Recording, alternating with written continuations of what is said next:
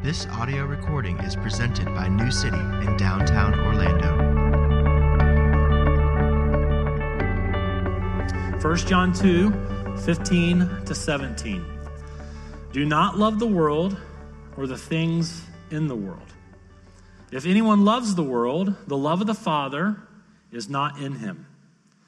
For all that is in the world, the desires of the flesh, and the desires of the eyes, and pride of life, is not from the Father, but is from the world.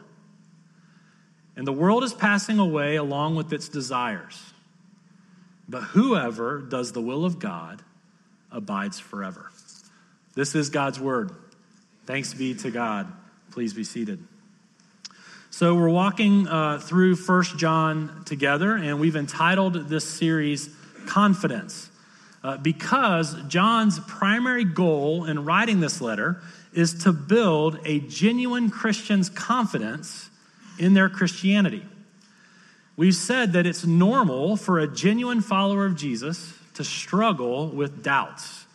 It's normal for a genuine Christian to wonder if they're really a Christian. Again, this happens for lots of different reasons. The, the main reasons are that we continue to sin, and that confuses us. And we see other people, from our perspective, experiencing something in the gospel that we're not experiencing. And so we doubt. And John's primary goal, he states it very specifically throughout the letter, his primary goal is to serve Christians in the realm of confidence. And so once you understand that this one letter is written with this primary goal, you can begin to look through the letter and see diagnostics, see indicators, uh, see tests by which a person can discern whether or not they're truly a person of faith or if they, even in a self deceived way, are faking it. And so, based on John's primary goal, you can deduce from 1 John the signs of genuine faith. These signs building the confidence of the believer. But I want you to listen very carefully to what I'm about to say and spend about 10 minutes talking about. The message of 1 John is not everyone who hears this letter should feel confident. The message is everyone who sees the indicators of faith should feel confident. So think taking a pregnancy test does not mean you're pregnant. Similarly, listening to 1 John shouldn't automatically give you confidence. It should only give you confidence if the indicators of faith are in your life. Uh, a better illustration, but not much better, is the strep throat test that I had to endure thousands of times growing up. I have no idea if this is common practice anymore. I didn't take the time to find out. But whenever my, my throat hurt growing up, uh, my mom would get me out of school. She would take me to the doctor. She would check me in. I would sit there for a couple of hours among really sick people. And eventually, I would go into uh, the room, and the nurse or the doctor would stick that long cotton swab way down my throat, causing me to vomit nearly every time, causing another sickness. They would put a, a sample in the dish, and they would, some point within the next four, four to seven weeks, call my mom and tell her if I did or did not have strep throat. And the point is this sore throats and strep throats look awfully similar. And if you have a strep throat, you have to do something proactive about it. And so you have to run a test. And so the point is this again, the metaphor breaks down a hundred different ways, but some people in the church have a sore throat, and some people have strep throat. I'll let you discern which is what and how it plays out. And so John's letter is not for everyone who goes to church to hear that they have confidence or that they should have confidence. His letter is for everyone who goes to church to hear what indicators can tell them if it's reasonable or not for them to assume that they're part of God's family.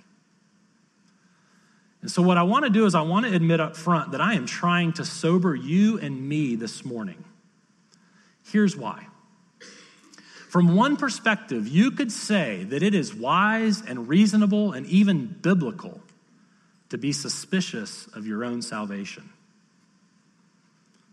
Why might it be wise to be suspicious of your own salvation? The Bible is really clear. there are a lot of people in the church who think they're saved and they're not. There are many in and around the gospel who know the gospel, eh, eh, but don't actually, we'll say, believe the gospel. There, there are many in and around Jesus who know facts about Jesus, but they don't know Jesus. Uh, to be honest with you, my hope in starting out this series was to build the confidence of the genuine believer, and now includes the fact that I want to shake the confidence of any who has confidence and it's unreasonable. Because on the one hand, Paul wrote in Romans chapter 10 if you confess with your mouth that Jesus is Lord and believe in your heart that God raised him from the dead, you will be saved. Jesus said in Matthew 7, we just read it in CBR, not everyone who says, Lord, Lord, will enter the kingdom of heaven.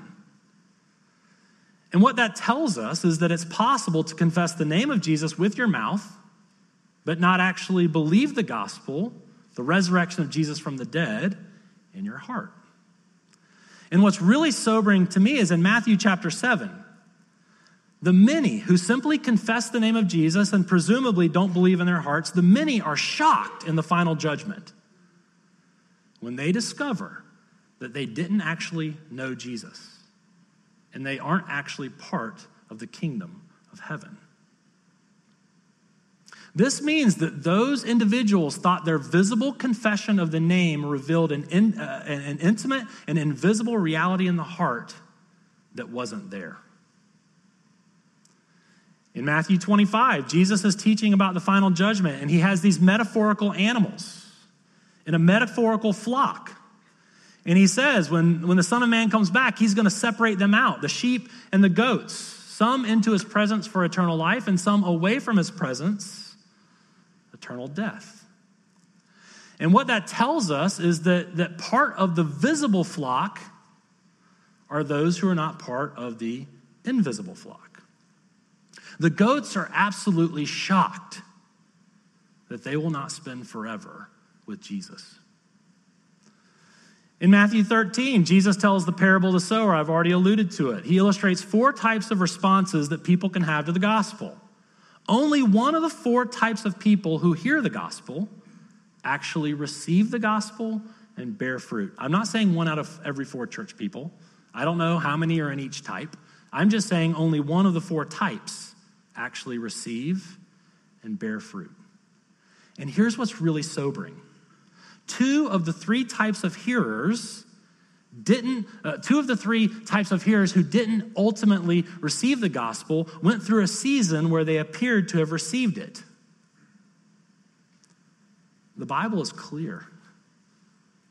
Not everyone in the visible, physical, temporal church who thinks they're part of the invisible, spiritual, eternal church is actually and genuinely part of the family and the kingdom of God. And so, in a sense, again, it's actually wise and reasonable, and you might say even biblical, to be just a little suspicious. Why else would Jesus keep telling us about these people who think they're in and they're not? And in that vein, John is giving us an incredible gift. He is giving a gift to the visible church. He is saying the gift is not that if you hear it, you should have confidence. But I'm giving you the diagnostics to help you understand if your confidence is reasonable. What an incredible gift to have our confidence shaken now, if it needs to be, instead of eternally shaken at the final judgment. And so, to review, we've come across two indicators so far in 1 John. We've come, we've come across two tests that we can run on ourselves to see whether or not we have strep throat or sore throat. You decide how the metaphor plays out. The, the first indicator of faith in 1 John is increasing repentance. Remember this? We were studying 1 John 1 5 through 10, and we said that genuine believers increasingly walk in the light. That is to say, they confess their sinfulness, past, present, and future, more and more. That should be a huge relief. That it's not like 50% obedience or giving a certain amount of money or it's just acknowledging the massive grace that is needed in my life on a regular basis. Secondly, though, ironically and paradoxically, the, the second indicator of genuine faith is obeying God's commands more and more. And so at first, repentance and obedience, they seem contradictory. They, they seem to, to be at odds with one another, but they're not. We didn't say that the genuine Christian uh, sins more and more. We said they confess their sin more and more. So the maturing Christian is both confessing more and more the sin that has always been there and obeying more and more at the same time. And in fact, as we increasingly confess our need for Jesus, we increasingly receive Jesus by grace and we increasingly respond by living like Jesus. And so it's not actually uh, uh, contradictory. It's, it's actually quite obvious if you stop and think about it. If we'll increasingly live in the light, chapter one, we'll increasingly uh, live like Jesus. If we walk in the light, we'll increasingly walk like Jesus. And so, yes, the confession of more sin leads to more obedience. So, the, the text this morning provides us with our third indicator of genuine Christianity. The genuine Christian, here it is, third indicator loves the world less and less over time. Look at verse 15. Do not love the world or the things in the world. And here's the indicator. Here's where we get the idea of a test. Chapter, uh, verse 15, second half of the verse. If anyone loves the world, the love of the Father is not in them. So, a way to grow in confidence is to see a decreasing love for the world in our lives. But a way to lose confidence is to look at our lives and not see decreasing affections for the things of the world. Now, again, this teaching should be convicting and sobering and repentance inducing, being the first indicator of genuine faith. And it should be these things because, after all, think back about the parable of the sower. The third type of soil in the parable of the sower the one that appeared to be receiving the gospel uh, for the longest amount of time before it became evident that the gospel had not taken root and borne fruit. What was happening in that person's life? What did the thorns represent that choke out the word? The cares of this world and the deceitfulness of riches. A sermon on genuine faith and love for the world should be sobering. There's a guy in 2 Timothy 4, his name's Demas. He deserts Paul, he abandons the mission, he walks away from the gospel. Why? Why does Demas walk away? Why does the guy who had enough apparent faith to join Paul's missionary team walk away showing that he didn't have faith? Why does he walk away? Paul just says it quickly. He was in love with this present world. In order to understand this third indicator better, in order uh, to, to wrap our hearts and minds around uh, what John is meaning in this passage, it feels very important to me. I want to ask two questions. What does it mean to love the world? That feels crucial. What does it mean to love the world? And more importantly, how can I love the world less? That feels important to me too, okay?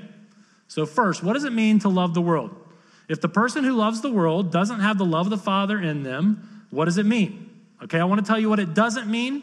I want to tell you what John's not saying, and then I want to tell you what John's at least saying. Okay? So, first, John is not saying that we should hate the world.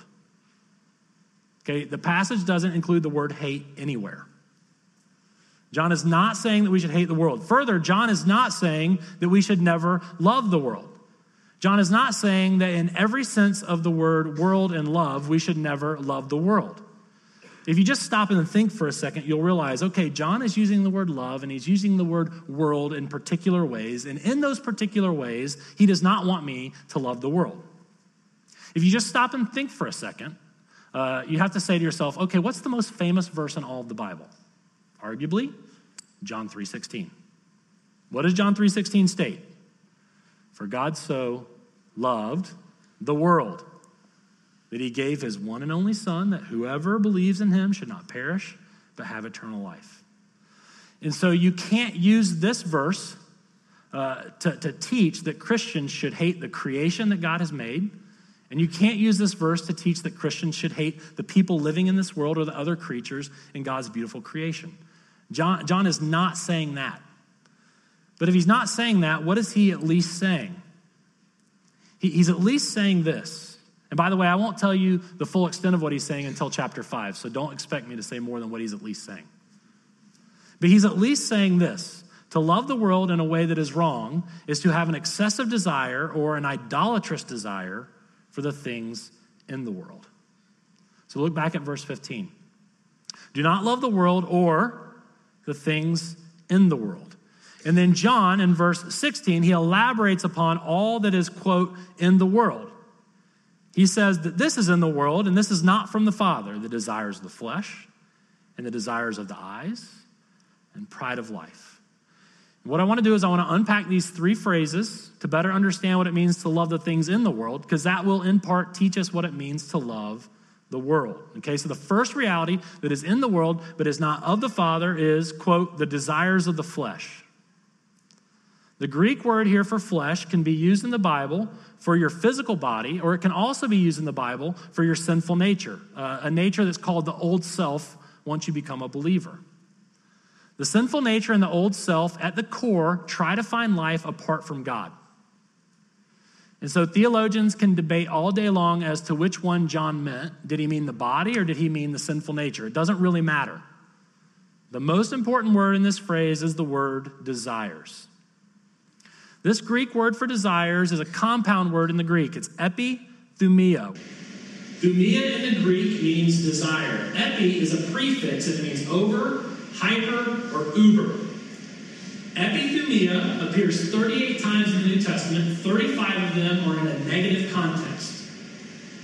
Epithumia is a hyper desire, an over desire, an excessive desire, an idolatrous desire.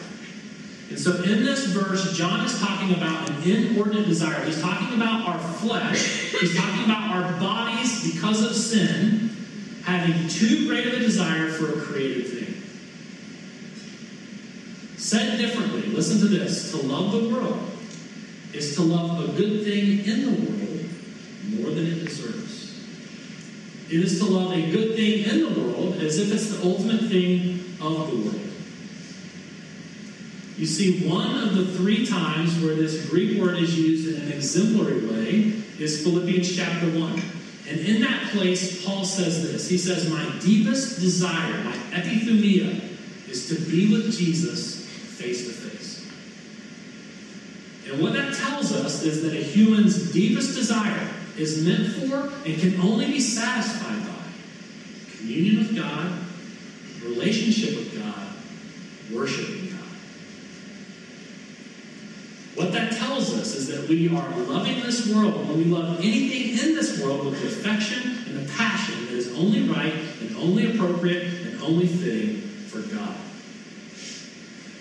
Here's the deal the human heart, alienated from God by sin and pride, continues on with a God sized affection, continues on with a capacity to worship in a God sized way.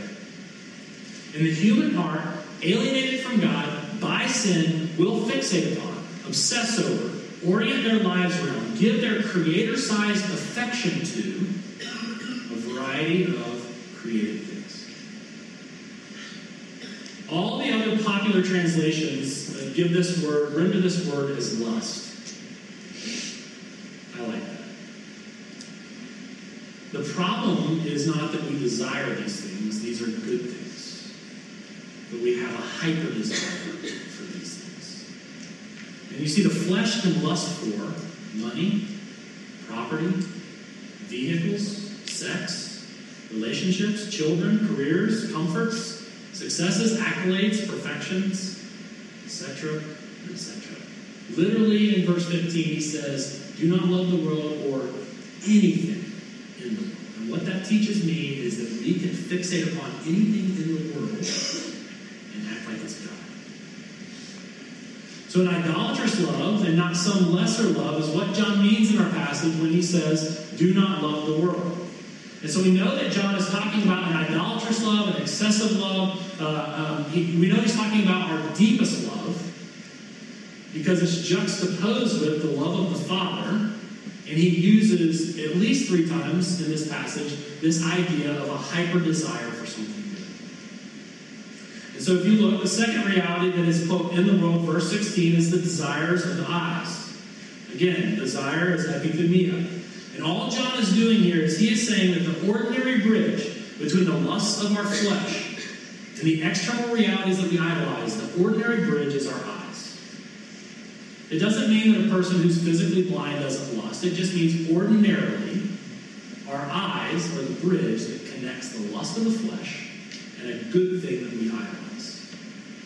We know this from experience. We know this from experience. We see something that we don't yet have a dollar amount in a retirement account, a car, the next year's car, a spouse, a hobby, a career, a food, a wine.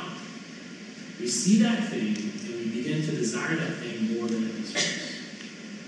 We begin to believe that we will finally be satisfied if we can have that thing. And we give that thing more of the affection in our heart than it deserves, that is reasonable, and that is right. And we will live our lives for however long we're alive, constantly dissatisfied with the last thing we set our affections on. Moving from that last thing that didn't satisfy us, seeing something new, something outside of what we currently have, and we will again crave that thing, long for that thing, organize our lives around that thing, seek after that thing, worship that thing. And again, Ordinarily, the physical eye is the bridge by which our internal lusts connect to external things. This is why you're going to read in Matthew 18, I believe, this week in Community by Word, you're going to read Jesus saying the second time in Matthew, if your eye causes you to sin, tear it It is better for you to enter life with one eye than to have both eyes in hell. Okay, the third reality that is in the world, verse 16, is, quote, pride of life. I just have to be really honest and say I think that's a poor translation. The ESV, if you have it, says in the footnote, uh, pride in possessions. That's a good alternate translation. Most of the commentators would tell us to at least go with that, and if not, go with boasting in possessions. These two Greek words, ordinarily in the New Testament, are translated as boasting and possessions. And so, this reality that is in the world is this boasting in possessions. And so our love for the world and the things in the world is revealed by our boasting in and our taking pride in these things, uh, is thinking that we're better than other people because of what we possess. Okay, this is why manufacturers can put a certain logo on the same shirt and charge three times for it. This is why country clubs stay in existence. Right? It's this idea that if I can attain that and get there, I'm going to be better than everybody else It could be a car, the next year's car, it could be a degree, it could be a witty sense of humor, it could be a position, could be a relationship, it could be getting out of a relationship, it could be a house, it could be a vacation, it could be whatever. And so to summarize, when, when John says don't love the world, he at least means this. Do not see something that you don't yet have. Obsess over it, crave it, pursue it with a divine passion. Get it, gain it, accomplish it, hoard it, and feel better than all the other people who don't have it. That's the love of the world, at least. And I would say this feeling bad and being depressed because we don't have what other people have is still love for, the world. It's just a less successful version of it. To feel less valuable than other people because of what they have is to still subscribe to the world's system of values that, that my value is based on what I have and what I can achieve is still to believe that the abundant life is found in accomplishments and in things. So here's the question. If that's what the love of the world is, how can we love the world less? Second question, how can we love the world less? Okay, so the indicator of genuine faith that can grow our confidence in the fact that we are being saved by God is a decreasing love for the things of the world a decreasing capacity in our hearts for idolatry. So, how can that happen? How do we love the world less? And I want to just hit the pause button. And I want to make sure you hear me saying that, that the indicator of genuine faith is not a complete lack of love for the world. It's a love for the world that's decreasing. Because in chapter 1, John made it really clear to us we're all sinners. We will all be sinners until the day we die. John says that in every present tense moment, every one of us has to confess that we're still sinning, still falling short, still idolizing things that we should not idolize. And if you'll just stop and think for a second, you'll realize that every future moment of my life will eventually become a present moment in my life in which I have to say in that present moment that I'm still a sinner. Therefore, it is not logical, it is not biblical, it is not wise for me to think that I will ever not be sinning in this life. So the indicator is not no love for the world, it's a decreasing love for the world. How does that happen? At least two ways. First, we have to realize that what we're craving is dying.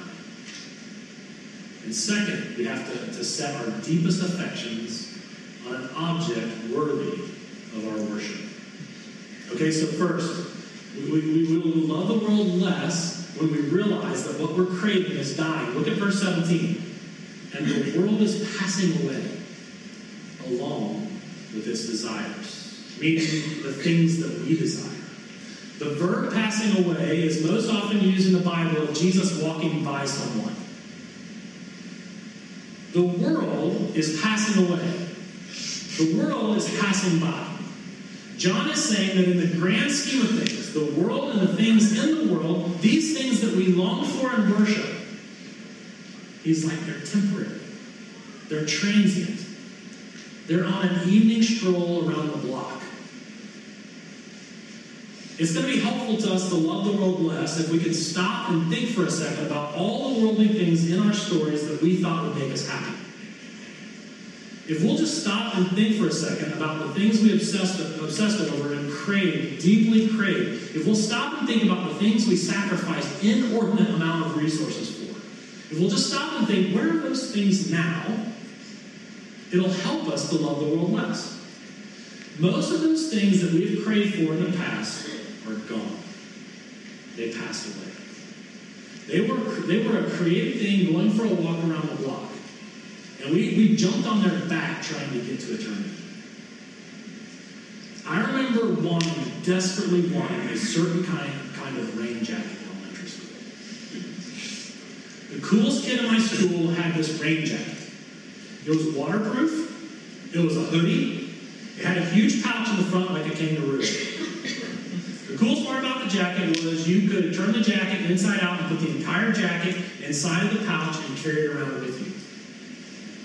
I ached for that jacket for months. I finally got one of those jackets. My mom made me one. but when I jacket, I was so proud. When I finally got the jacket, it was summer. It was summer in South Carolina. But I still wore that jacket every day. And I wore that jacket and I walked around wearing that jacket knowing that I was better than everyone else who didn't have that jacket. I would carry things in the front of that jacket that I would never need.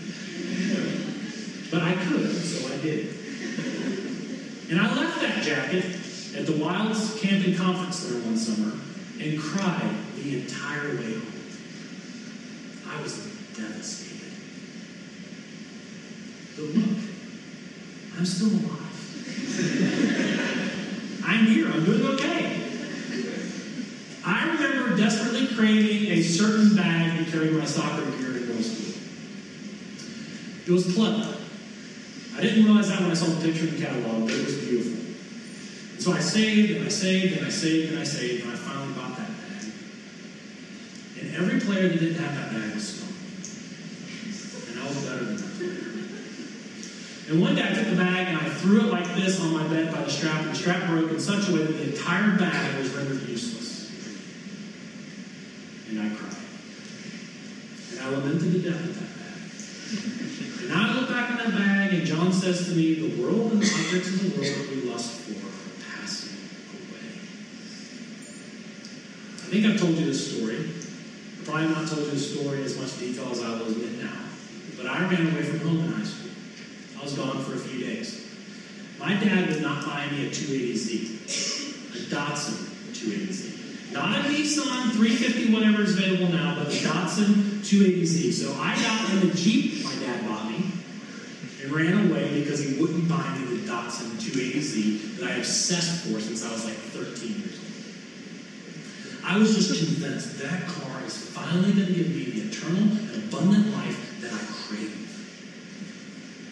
I had to look up online today what a Datsun 280Z looked like. Just wondering. Because I don't think I've seen one on the road in a very long time. Because the world and the objects of desire in the world are passing. And so it's easy to talk about the past, and I actually want to talk about past because I think that's going to help us have perspective on the present. But what about now? What about now?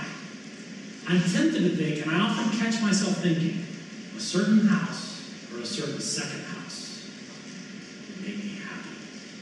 A certain number of dollars in my retirement account will make me happy. A certain level of success in me or my children now I'm old, that's going to make me happy. The hyper desire finally be fulfilled. And I'll finally be able to prove I'm better than all of you. What will help me love the world less? to start sitting down and realizing that this world and the things in this world are passing away. I need to realize right now that my house is just an adult version, a more elaborate and more expensive version of that hoodie. It's just a bigger hoodie with more crap inside that I will never use. And I need to realize that my retirement uh, account is just another and more elaborate and more expensive bag. It's just a leather bag where moth and rust destroy and where thieves break in. So I really would encourage you, sit down today, maybe at lunch in your community, and seriously ask God, show me my of the past. Show me my hyper desires, my lusts, my idols. Cause me to blush, cause me to laugh. Cause me to consider the lust of the flesh that I obtained and never satisfied.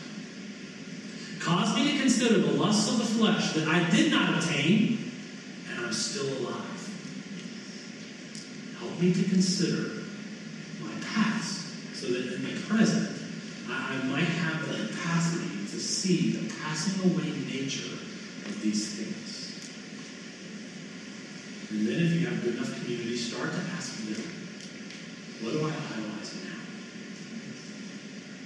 Because the person that you think's crazy cheering at the soccer game is just you. The person that you think's a workaholic is you. The person that you think's an addict is you. And see, pride is this thing that deceives. And so we need each other to say, you know what? I think it's possible you've given a little too much lust to this good thing. It is not an ultimate. So, how do we love the world less? We realize that what we're craving is dying, and we set our deepest affections on a worthy object of worship. Okay? Look at the second half of verse 15 again. If anyone loves the world, the love of the Father is not in him.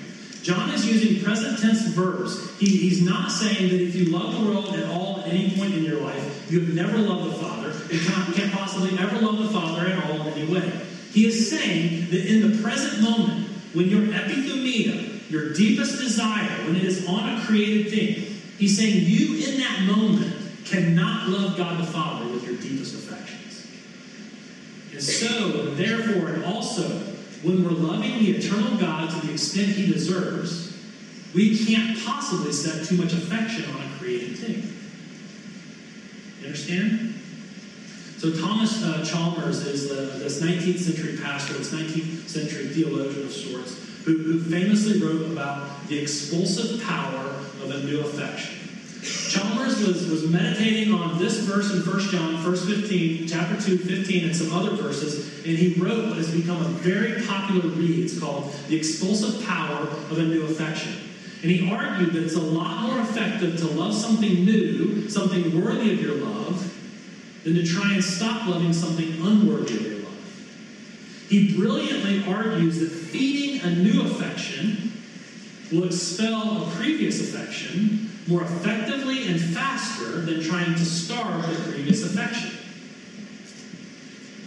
So we can start to deal with our idolatry by considering the fact that it's passing away, but more powerful, more effective, is proactively setting our deepest affections on an object, a reality, the one worthy of that affection. The best way to expel false worship of created things is to engage in true worship of the Creator who made you, took on flesh, lived perfectly, and died to save you.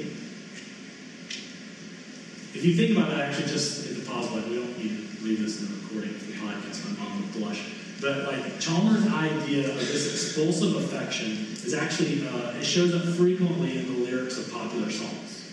Like if I ask you right now, think about some love songs that, that are popular that talk about an expulsive affection. My guess is you could pick some. Like Andy Grammer's, what's that song? Um, I'm good. I don't remember the lyrics of the song. I'm not advising you to buy it and put it on your kid's iPod. But the song basically is this: it's, it's someone being offered more alcohol and an illicit relationship, remembering what they had at home and not taking that uh, to the bank. Does that make sense? It's the memory of what is genuine and true, and the love of that reality that, that expels this illicit affection. Another one would be uh, cheerleader. Incredible theology. Again, don't put on. But what's the premise? The character singing the song is being asked if they want to have an adulterous relationship, and they That's okay, I found myself a cheerleader, which has other problems, other issues, I don't want to get into that. but the point is, bringing into the heart that affection expels the, the affection that would ruin someone's, ruin someone's life. In any moment that anyone loves the world, the love of the Father is not in them. Therefore, the love of the Father in any moment makes the love of the world impossible. And so the last thought, if the love of the world decreases as our love of the Father increases, how does our love of the Father increase? 1 John 4, three verses. In this, the love of God was made manifest among us. That God sent his only Son into the world so that we might live through him. In this is love, not that we have loved God, but that He loved us and sent His Son be the propitiation for our sins, the atoning sacrifice, the wrath satisfying sacrifice for our sins. We love God because He first loved us. The love of the world is tertiary. The love of the Father is secondary. The love the Father has for you is primary. To stop loving the world, love the Father. Love the Father, look again at how the Father has loved you in Jesus. Let's pray. Most gracious God and Heavenly Father, we thank you for this teaching from your word that drives us back to needing your grace, to needing Jesus, uh, to needing a Savior outside of ourselves. Please give us the grace and the gift of repentance and faith. Please allow us to see the stupidity of our idols allow us to see how they can't save us, that they're the, they're the creation of our own hands, they will never make us happy. Help us to see right now what we're idolizing, that we might turn from it, receive grace and mercy, forgiveness, and life in Jesus, and move forward in this day, loving the world a little bit less and loving you a little bit more. We pray, Holy Spirit, that you would come. You are the spirit of sonship. You are in our hearts crying out, Abba Father. Connect our hearts to the reality that we already have everything we need, everything we could ever really want in Jesus. Connect our hearts to what we already have in the love of the Father for us, that we might love the Father more, that we might love the world less. In your name we pray, Lord Jesus.